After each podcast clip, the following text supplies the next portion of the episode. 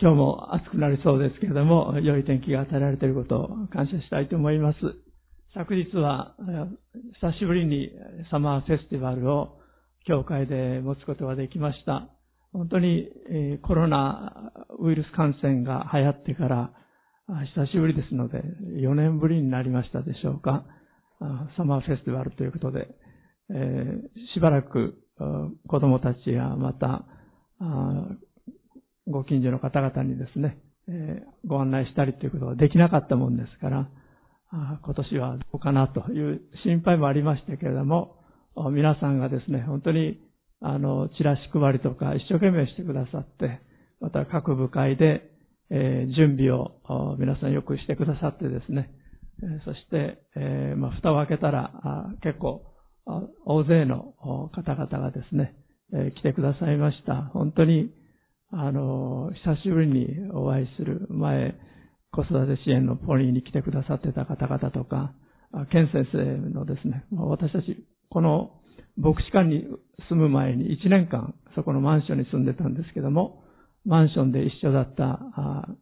ケン先生の同級生の子たち、2人も来てくれたりですね、子供さん連れて、家族で来てくださったりとか、また、淳君の友達も来たりとか、また、教会員の皆さんの子供さん、お孫さんはもちろんですけれども、あの、久しぶりにあの来てくださった方々、英語クラス関係の方々とかですね、本当に、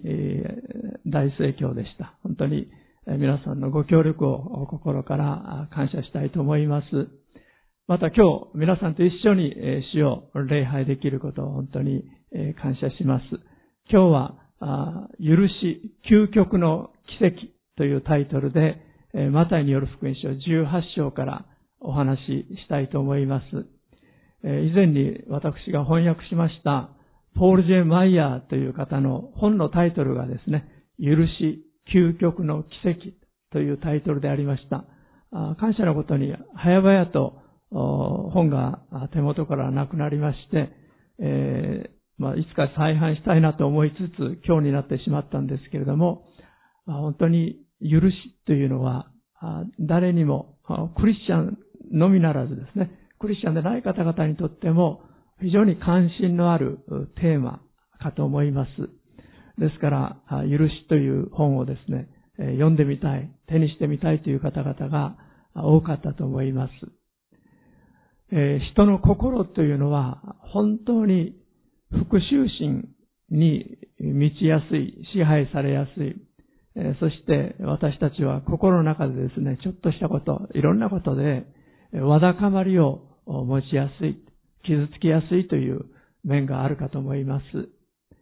えある方はですね、あの家の増築をされたんですけれども、その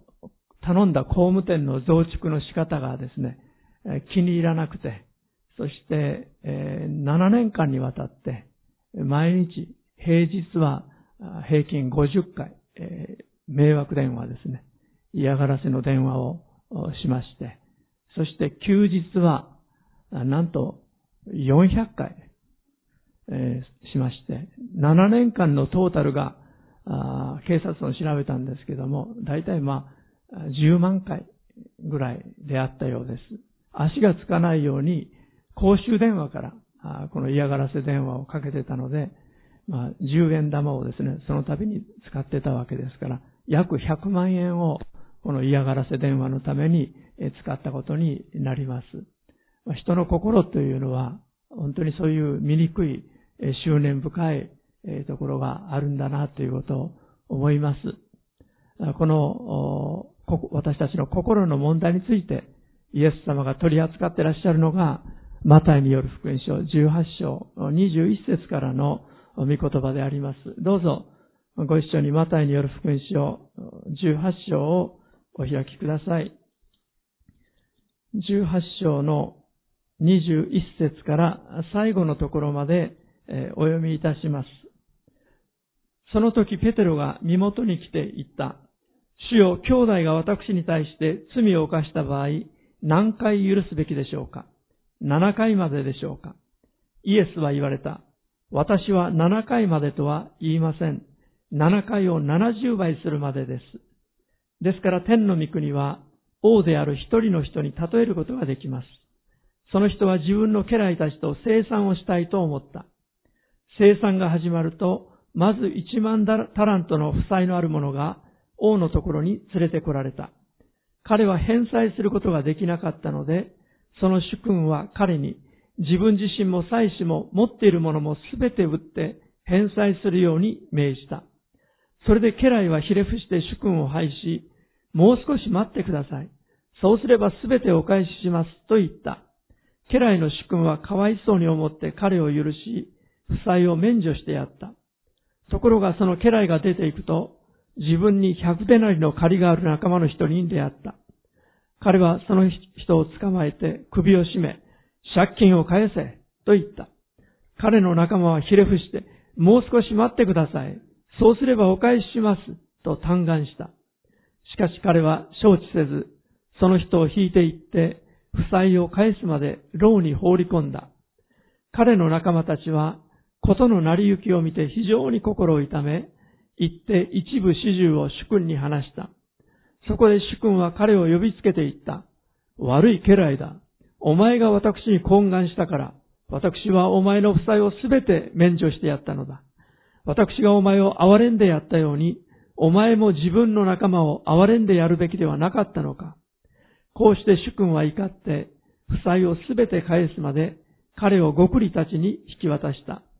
あなた方もそれぞれ自分の兄弟を心から許さないなら、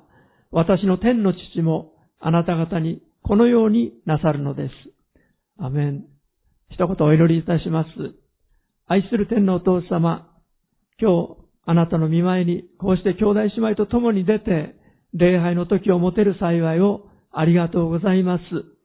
今日私たちは許しというテーマでマタイの18章から学んでいきますけれども、どうぞ御言葉を通して、あなたの御心を私たちに教えてください。また私たちの心を開いてくださって、あなたの光を受けることができるように、またあなたの取り扱いをいただくことができるように、あなたの御心にかなったクリスチャンとして、私たちが歩むことができるように、どうぞ助けてください。あなたのお言葉を祝福してください。これからの時委ねて、イエス・キリストのお名前によってお祈りいたします。アメン。ハレルヤ、感謝します。本当にこの許しというテーマはですね、私たちクリスチャンにとってもとても大事なものであります。私たちの心にわだかまりがあるから、クリスチャンになってもそういうことがあると思います。えー私たちの心にわだかまりが残り、もうあの人は許せないという思いがやってきたときに、じゃあ私たちは救いを失うのかというと、決してそうではありません。私たちが許すということは、イエス様が教えてらっしゃるように非常に大事なことではありますけれども、それで私たちの心の救いというものが失われるというわけではありません。しかしこの地上において私たちがクリスチャンとして歩むときに神様との素晴らしい親しい交わりが失われてしまうという問題が起こってきます。もし私たちの心が主の御心に従順、主の御言葉に従順でないならば、神様とのフレッシュな親しい交わりというものを失ってしまう。神様のご臨在を喜ぶことができない。心に喜びと平安が湧き起こってこない。そういう問題が私たちに起こってきます。本当に私たちがイエス様の約束してくださった恵みの中を歩むことができるために、この許しの中に生きる。そしてイエス様が私たちを愛してくださったように、私たちが互いに愛し合って生きるということは大事な課題であります。許さないということは、実は許さない相手以上に自分にとって損失であります。第一の損失は健康に良くないということです。心の中で誰かに対するわだかまりがあるならば、私たち自身が健康を害する原因になってしまうということであります。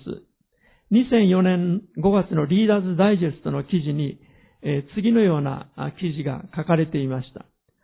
最近の調査で許す心と肉体的癒し、許さない心と不健康の間に深い関係が認められています。スタンフォード大学で許しのプロジェクトを行っているフレッド・ラスキン博士は、憎しみと怒りの重荷を持ち続けているのは、自分の心に毒を注いでいるようなものだ、と述べています。私たちが許さない、苦い思いを持ち続けることは、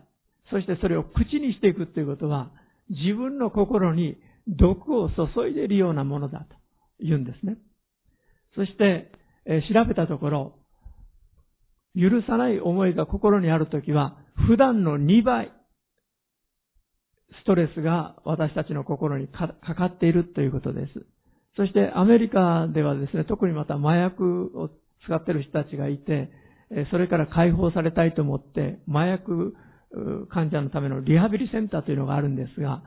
そこでこの回復の度合いをですね、いろいろ調べてみたら、この許す決心をして、そしてリハビリを受けている人の回復っていうのがですね、著しい。そしてもう一度、また麻薬に手を出していくっていうことが、極めて確率が少なくなるという、そういう研究結果が出ていました。また、サンディエゴのあるお医者さんは、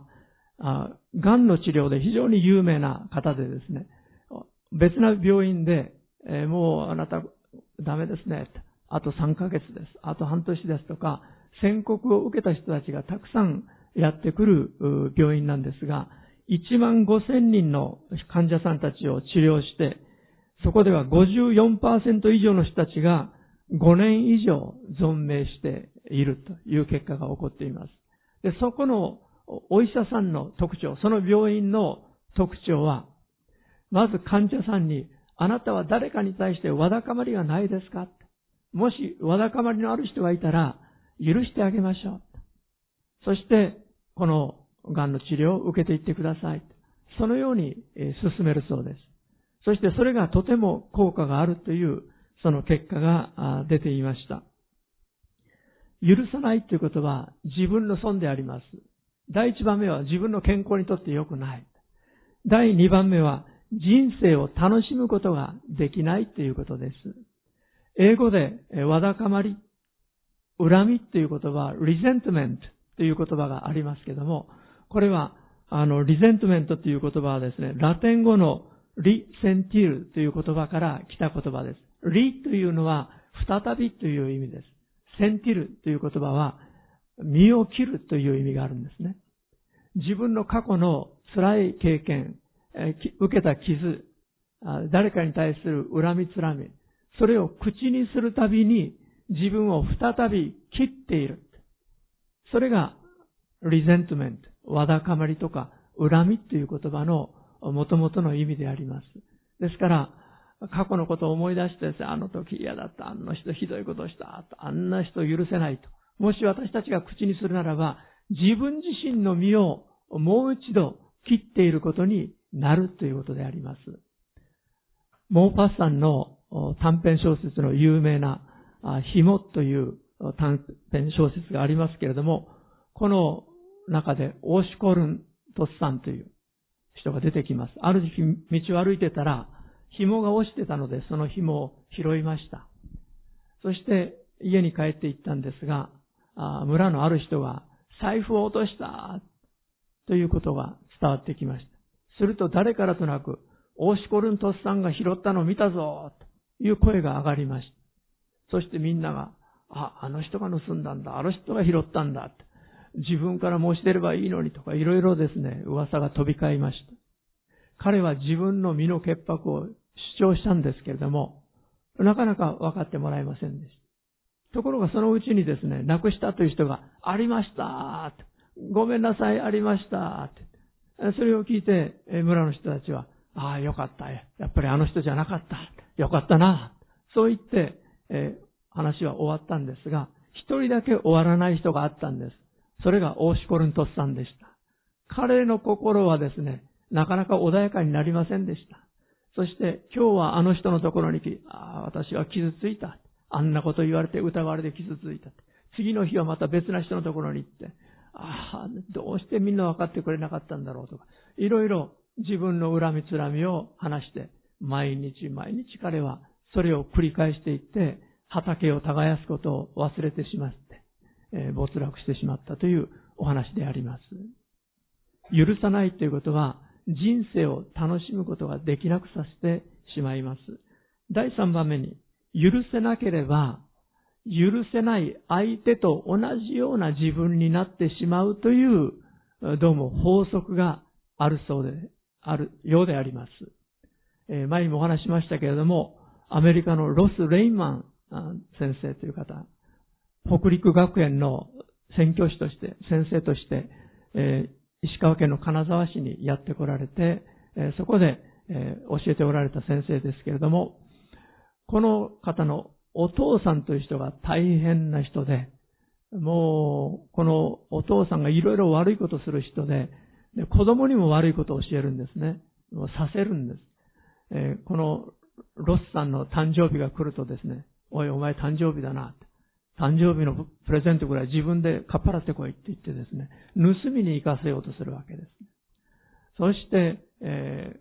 ー、まあ、そういうお父さんですからね、ある時、もう、腹の立つことがあったんでしょう。このロスさんに向けて道具箱をですね、まだ少年の時、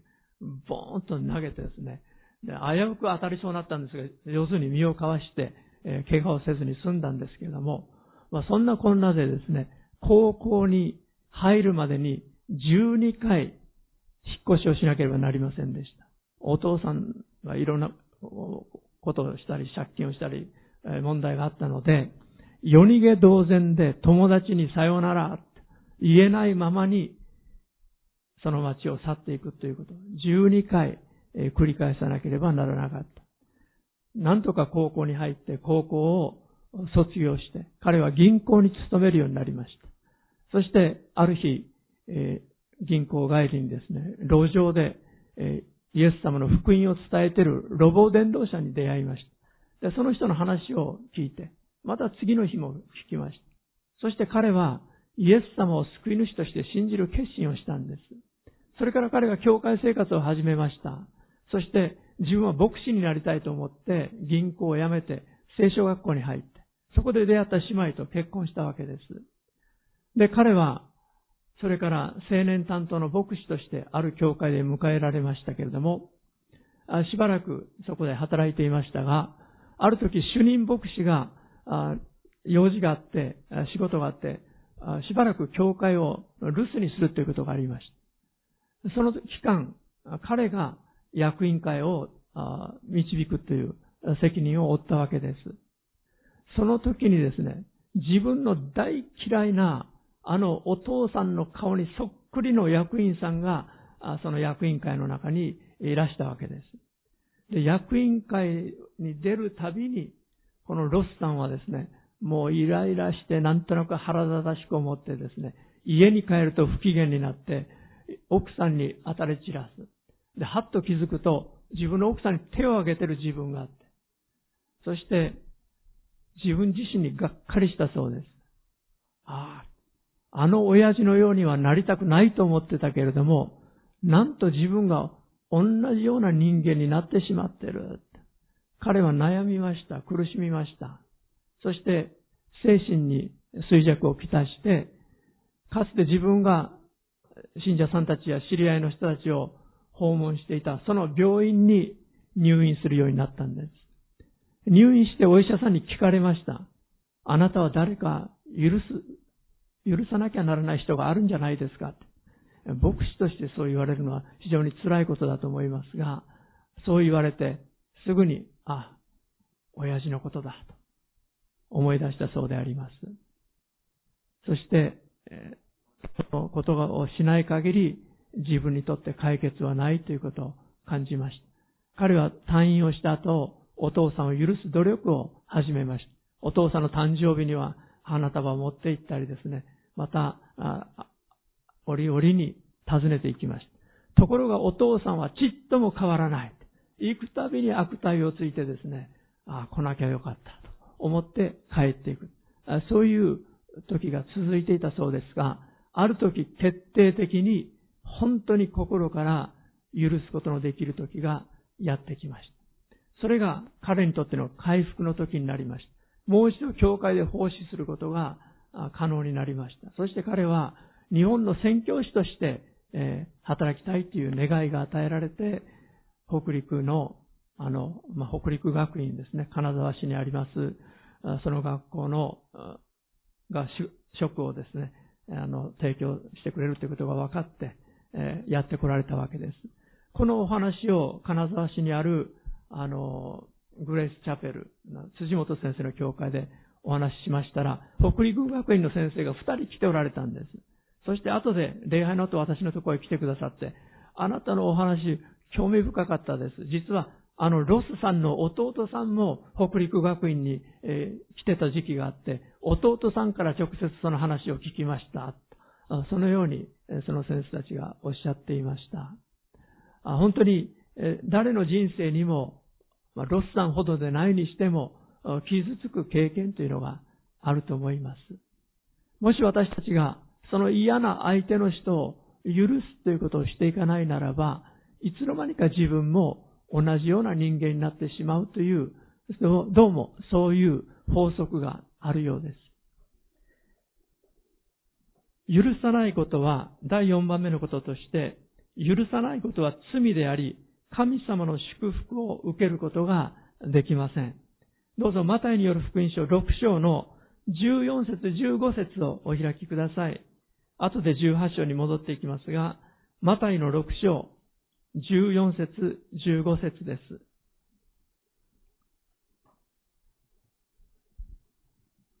そこをお読みします。マタイによる福音書6章14節15節もし人の過ちを許すなら、あなた方の天の父もあなた方を許してくださいます。しかし人を許さないなら、あなた方の父もあなた方の過ちをお許しになりません。そして聞いてくださるだけで結構ですが、マタイ11章25節また祈るために立ち上がるとき、誰かに対して恨んでいることがあるなら許しなさい。そうすれば天におられるあなた方の父もあなた方の過ちを許してくださいます。エペソ4章31節から32節無慈悲、憤り、怒り、怒号、罵りなどを一切の悪意とともにすべて捨て去りなさい。互いに親切にし、優しい心で許し合いなさい。神もキリストにおいてあなた方を許してくださったのです。アメン。それではマタイの18章に戻っていきたいと思います。21節その時ペテロが身元に来ていった。主よ、兄弟が私に対して罪を犯した場合、何回許すべきでしょうか？?7 回まででしょうか日本では仏の顔も3度までと言います。どうもユダヤの地、イスラエルにおいても同じのようです。えー、ヨセ・ベン・ハニーナというユダヤ教の教師、ラビはですね、隣人から許しを3回以上請うことはできないと教えています。ヨセ・ベン・イェフダという人は、もし人が罪を犯した場合には許される。二度罪を犯した場合も許される。しかし四度目に罪を犯した場合には許されないと。ペテロもユダヤ人としてこのことを知っていたに違いありません。そして7という数字はユダヤ人にとっては完全数であります。いや、3回ではない。7回。まあ、7回までなら許されるかな。ペテロはハードルをちょっと上げたわけですね。そして、イエス様に言ったわけです。7回まででしょうかと3回までっていうんじゃなくて、7回まででしょうかと。ちょっと、さすが私でしょうという気持ちもあって言ったかもしれません。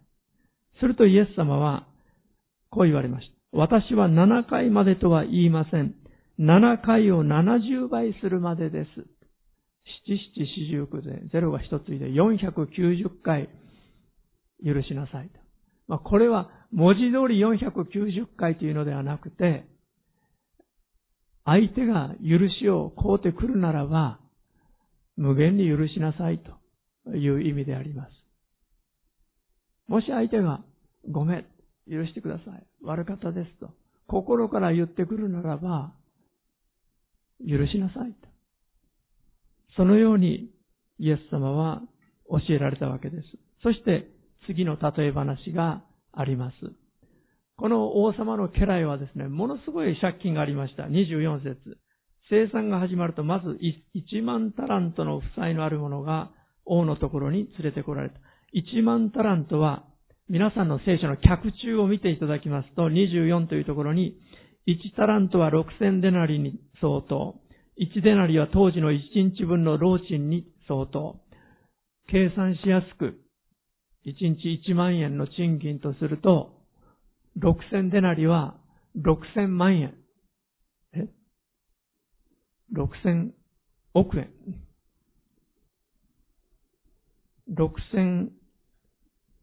ごめんなさい。1タラントは6000デナリ。6000万円ですね。1タラントが。で、1万タラントということは、位が上がってきますから、1万タラントが6000億円に相当するわけです。すごい借金のある人でした。まあ、投資と貨幣価値がちょっと今日違いますから、調整は必要なんでしょうけど、単純に考えてみます。6000億円の借金があったというんです。彼はどうか許してください。助けてください。もうお前自身もお前の妻ももう皆売って返せと。この王様はこの家来に言ったんですけども、どうか助けてください。憐れんでくださいと懇願したので、それなら許してやろうと言って許してもらいました。ところが、許してもらって、ルンルン気分で帰る途中に、100でなり貸してやった仲間がいた。その人を見つけてですね、おいお前、俺のに対する借金返せ。そう言って、え彼を捕まえてですね、ひどいことをして牢に放り込んだっていうんです。仲間の人はどうか助けてください。許してください。そう頼んだんですけども、30節。しかし彼は承知せず、その人を引いていって、負債を返すまで牢に放り込んだ。その一部始終を見ていた人たちが、あいつひどい奴だなぁと。自分は6000億円許されながら、100デナリ、100万円の借金だった仲間を許すことができなかった。なんちゅうやつだっていうので、王様にその話を持っていったっていうんです。それでその主君が起こって、33節私がお前を憐れんでやったように、お前も自分の仲間を憐れんでやるべきではなかったのか。こうして主君は怒って、負債をすべて返すまで、彼をごくりたちに引き渡した。あなた方もそれぞれ自分の兄弟を心から許さないなら、私の天の父もあなた方にこのようになさるのです。このようにイエス様は教えられました。私たちはこの記事からいくつかのことを学ぶことができます。まず第一に私たちが学ぶことは、神様ご自身が、イエス・キリストご自身が、許しというテーマを非常に大事なものとしていらっしゃる。私たちクリスチャンが、神の民が真剣にそのことを考えるべきであるということです。第2番目のことは、私たちの心の狭さ、他の人への寛大さが足りない。私たち人間には、どうも心が狭い。自分には寛大になれても、他人には寛大になれない。その問題がある。自己に甘く、他人に厳しい。これが私たちの性質であるということです。このしもべ、この家来は、自分は6000億円分許されながら、100万円借金した人を許すことはできなかった。私たちは、どれだけの罪をイエス様によって許していただいたものでしょうか。本当のところ、私たちは許されたという実感を持ってるんでしょうかその実感のない人は、許しの中を生きるということは不可能になってきます。ああ、私はイエス様によってあんな大きな罪を許していただいた。こんなにも許していただいた。こんなにも良くしていただいている。その心のある人は他の人に対して寛容に、寛大になっていくことが可能になってきます。私があなた方を愛したように、あなた方も互いに愛しなさい。これがイエス様が私たちに教えていらっしゃることであります。イエス様はあの十字架の上で自分を罵る群衆に対して、自分をあざけるあの立法学者やパリサイ人に対して、また自分と一緒に十字架につけられた強盗殺人を犯したような人から、お前がキリストだったら降りてきて、私、自分たちを助けてくれ。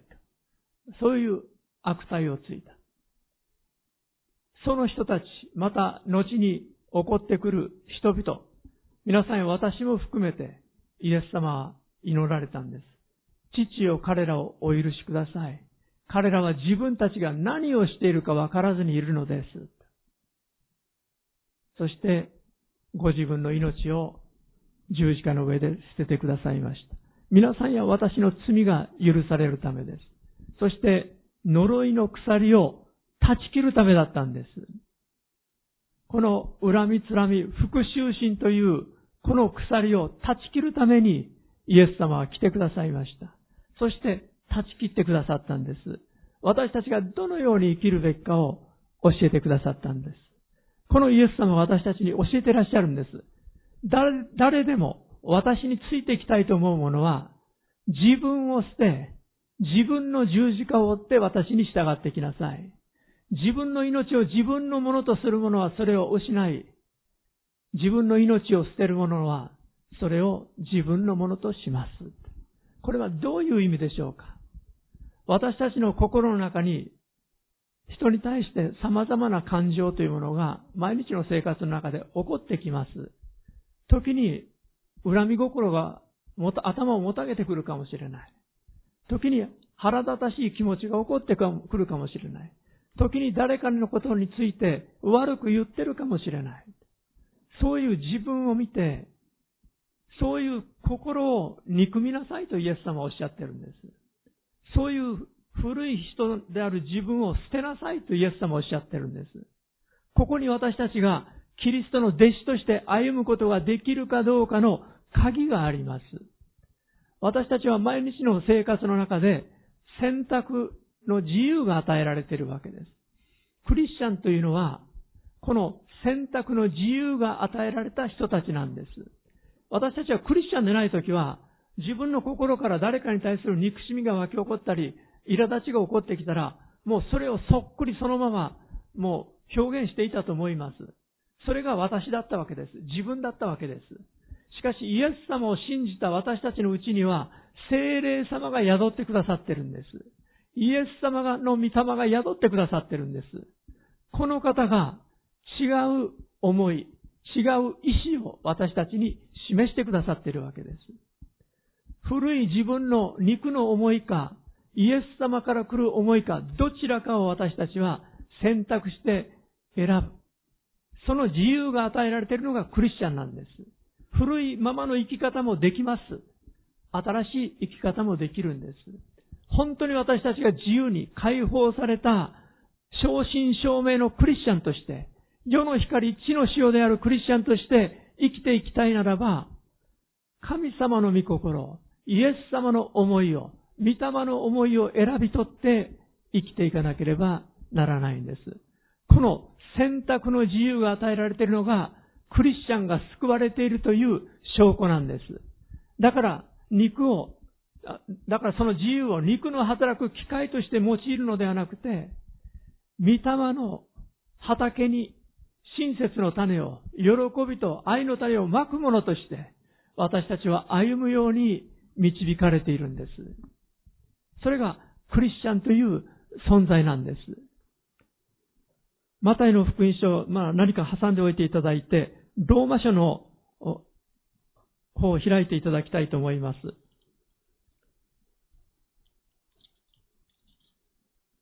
ローマ人への手紙の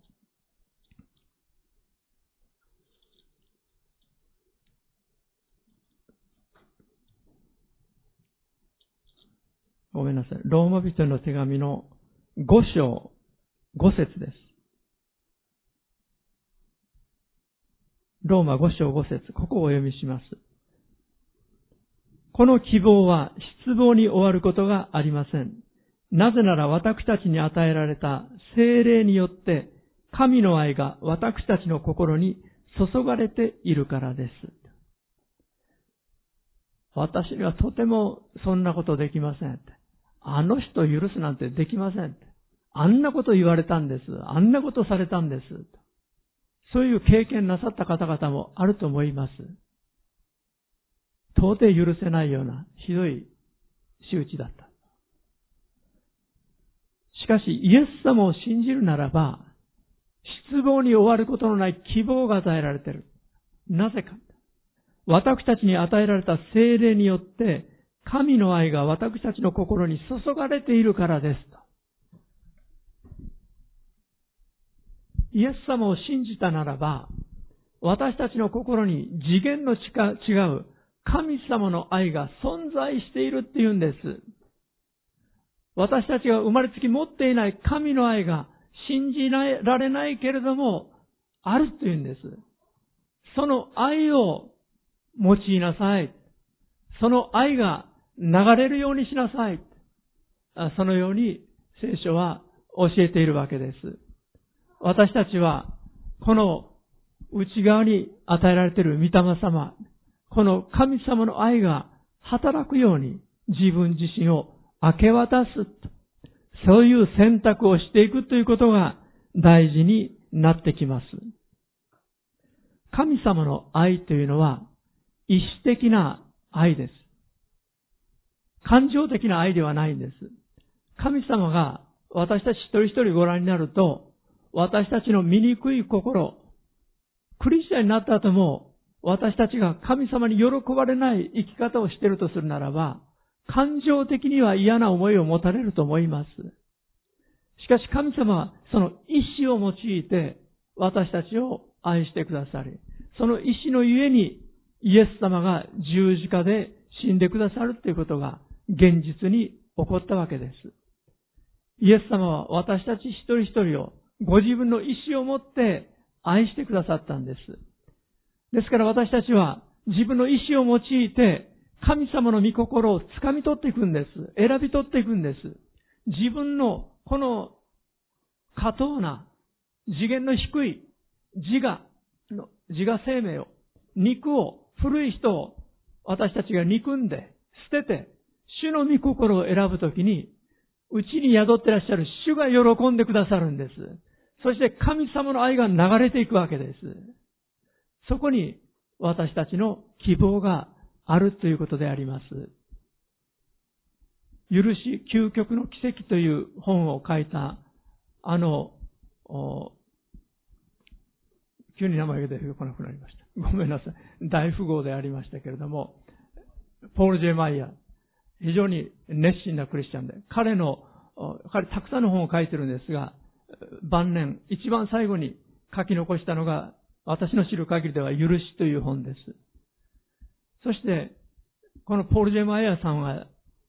このようなことを中に書いてまし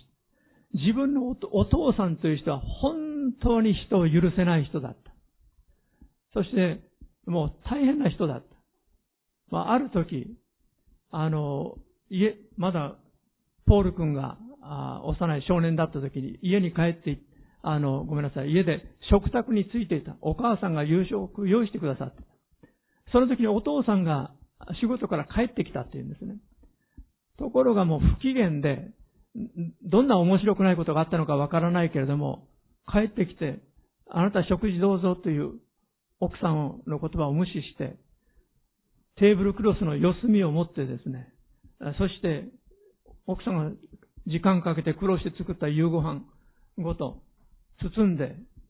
外庭に放り投げたって言うんです。ポール君も唖然として、その後でお母さんに、ママ、なんでフライパンでお父さん叩いてやらなかったのって。イエス様は右の方を打たれたら左の方も向けなさいって言われたでしょう。私はね、もう長年それをやってきたの。私はそれが分かってるから、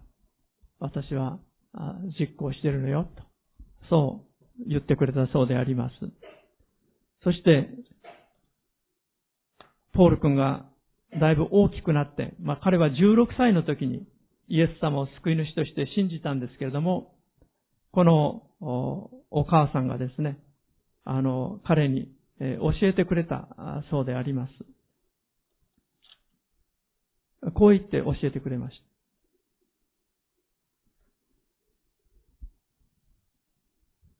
私は結婚して20年になるけど、ずっともう片方の方を向けていますよ。7度を70倍するまでにはもっと長くかかりそうね。母は許したいと思っていたので許すことができました。母は許すことを選んだのでした。許さない思いよりも許しを持って生きることを願ったのでした。その結果母の生活からは素晴らしい平安と喜びが湧き上がっていました。そのように私は両極端に挟まれていました。私は両方の親を愛しており、未だに両親が教えてくれたことに対して負債を負っていますが、この分野においては、許しを選ぶか、それとも拒絶するかどちらかであることを知っていました。どちらがより良いものでしょうか私はおよそ16歳の時、人を許し始め、許しの生活を送ることを意識的に決断したのでした。私は両親を見ていて、二人のうちどちらがより平安と喜びを持っているかを悟ったのでした。その違いを見るのは難しいことではありませんでした。私は母に言いました。僕はお母さんのやり方の方がもっと好きだ。お母さんは幸せだし、たくさんの友達がある。でもお父さんは許そうとしないから、そんなに友達がいないよね。母は説明しました。ポール、あなたは岐路に立っているのよ。許すことを選択するかしないかは、あなたの残る人生に影響を及ぼしますよ。母は全く正しかったのです。そういうわけで私は許しを選んだのです。そのように、えー、書いておりました。私たちのクリスチャン人生の中で、主はこの許しを選び取って生きることを願っていらっしゃいます。いろいろと私たちは自分の人生の中で選択をしていかなければなりません。そして、ある意味毎日毎日私たちは真理に立って生きるか、自分の感情に任せて生きるか、どちらかの岐路に立っています。時に難しい決断がありますけれども、本当に私たちは許しの中を生きるものでありたいと思います。もう何度か皆さんにお話したかもしれませんが、あるお医者さんのところに顔面麻痺、半分麻痺になった方がやってこられました。その方の診断をしてですね、お医者さんは処方もしましたけれども、根本的な問題は人を許せないという問題であることが分かりました。まあ、特にお姑さんが許せなかったんです。それで、これは医者である私の問題ではないと。牧師の方がいいと思って、友人の牧師、その知り合いの牧師を紹介しました。え私の知り合いの牧師でもあるんですが、KBI の卒業された後輩にも当たる方ですが、その教会にやってこられました。で、お話を聞いて牧師は言いました。お母さんを許してあげましょう。絶対に許しません。あの人だけは絶対に許しません。で牧師は言いました。お母さんを許して、その顔が治ることがいいですかそれとも許さないで、そのままでいたいですかしばらく沈黙がありましたが、治りたいです。その女性が言いました。それじゃあ、お母さんを許してあげましょう。お祈りしましょうと言って、お祈りをして。なかなか言葉に出なかったけども、その女性が、あの母を許しますと言った途端に、プチンという音が聞こえたそうです。あとその女性の顔を見ると、瞬間的にその顔面麻痺が癒されていくのが見えたそうであります。単純な人はここまで聞くと、あの顔面麻痺の人は許せない人がいたんだなと簡単に考えてしまわれやすいですけども、まあ、いろんな原因、理由があるでしょうから、あまり短絡的に考えないでいただきたいと思いますが、しかし、自分のこととして、私たちは、許すべき人があるならば、その許しを告白していこうではありませんか。今日特に主が皆さんに体の癒しをももたらしたいと願っていらっしゃるのを感じています。心の癒しはもちろんですが、体の癒しも心の癒しとともにやってきます。それは私たちの選択の結果、やってくるんです。コールテンブームという世界中をトランク一つ持ってですね、巡り歩いたオランダ人の女性の伝道者がありました。ユダヤ人をかくまったその数でアウシュビッツ収容所に入れられたけども、奇跡的に出ることができた。その女性であり、戦後伝道者としてドイツのあちこちを回って神様の許しを説いた方ですが、世界のあちこちから招かれて、えー、彼女は年が進んでいってもなお旅行していましたが、ある町に来た時に彼女は何かの病気になってしまいました。旅を続けたかった、奉仕を続けたかったので、この町に癒しの伝道者がいないかなと思って、彼女は誰かに聞いたんです。それと、あ、こういう人がありますっていうのを聞いて、その人に来て祈ってもらいたいと言いました。それとその伝道者がやってきました。その伝道者が聞いたんです。コーリーさん。あなたは誰か許さなければならない人がありますかコーリテンブーンさんというともう許しのメッセージで有名な人です。そして、ドイツのあちこちでも、あなた方の罪を神様許してくださいました。イエス様信じましょうと言ってメッセージしてた方です。いやーと、彼女は戸惑ったそうです。でも、あ、あります。看護婦さんが、その態度が気に入らなかったそうです。入院してた、その、病院の看護婦さんのですね、なんかその何か態度とか言葉とか気に障ることがあったんでしょう。あります。看護婦さんに対して私はちょっと嫌な思いを持ちました。じゃあそれを告白してくださいって言って、コールテンブンさんはそれを告白しました。それじゃあお祈りしましょうと伝道者は言って、コールテンブンさんのためにお祈りしたんです。それと主が働いてくださって、彼女は癒されました。即座の癒しでありました。今日私はその即座の癒しが起こるかどうかはわかりません。しかし、私たちが真理に従うときに、御言葉に従うときに、主が働いてくださると信じます。誰の心にもなかなか許しがたい嫌な過去というのがあると思います。その思いがもし皆さんの中にあるならば、許しを解き放ちましょう。許しを告白しましょう。そして、主から今日、あなたのための癒しを受け取っていこうではありませんか。お祈りいたしましょう。愛する天皇お父様、私たちはその人生の中で誰もが傷を経験していきます。あなたはよくご存知です。そして私たちがクリスチャンになりながらも、またクリスチャンでないにしても、心の中にかつて受けた深い傷があることをあなたはご存知です。私たちが言われた言葉、私たちが取られた態度、裏切られたこと、恥をかかせられたこと、様々な経験が誰の心にもあります。主よ今、一人一人の心をご覧になってくださり、勇気を与えてください。許しを解き放つ勇気を与えてください。イエス様の御心を選び取る勇気を与えてください。今それを告白します。今皆さん一緒に祈りましょう。それぞれ自分の心で許しを解き放っていこうではありませんか。今少し時間を取りましょう。それぞれ祈ってください。